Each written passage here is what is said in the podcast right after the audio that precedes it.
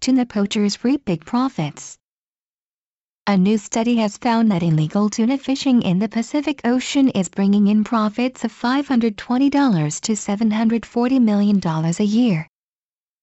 The study, carried out by the Pacific Islands Forum Fisheries Agency, found that illegal fishing is typically carried out by licensed vessels that underreport their catches or transfer them to other ships at sea. That adds up to somewhere between 276,000 to 338,000 tons of illegally caught Pacific tuna every year. The study did not name the specific nations where the poached fish end up, but Japan, which is the world's largest consumer of tuna, clearly must be the market for much of it. Still, no one knows for sure because it is almost impossible to monitor.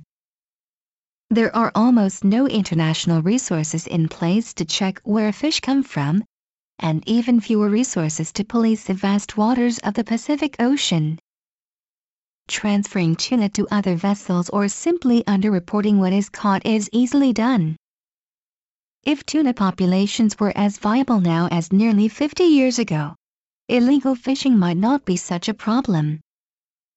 However, many scientific studies have found that almost all populations of fish have halved since 1970.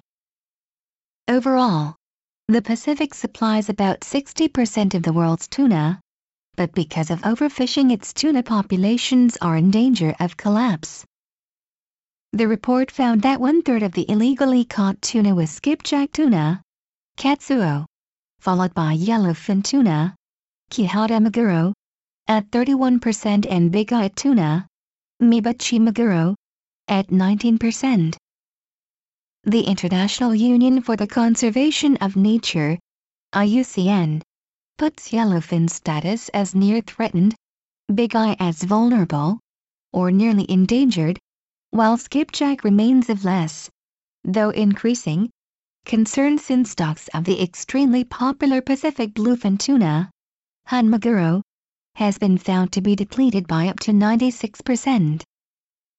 Sustainable, legal, regulated and enforced fishing of tuna in the Pacific is in everyone's interests, especially countries like Japan where tuna is immensely popular. Such illegal fishing is a form of robbery and often fails to distinguish between juvenile and mature tuna, so that tuna populations are being depleted faster than they can be replaced. Distinguishing the catch is important because tuna is a fish that takes many years to reach maturity and begin to reproduce. Bluefin tuna can live 40 years and reproduce many times, if given the chance. Japan should help to set up a system of monitoring, both financially and technologically, and push for international agreements on how to enforce the legal size of catches. Management of juvenile stocks of tuna has met with some success, but deserves greater support. Conservation and sustainable fishing of tuna should become the norm, but the way must be led by one of the largest consumers of tuna in the world, Japan. The Japan Times, March 27.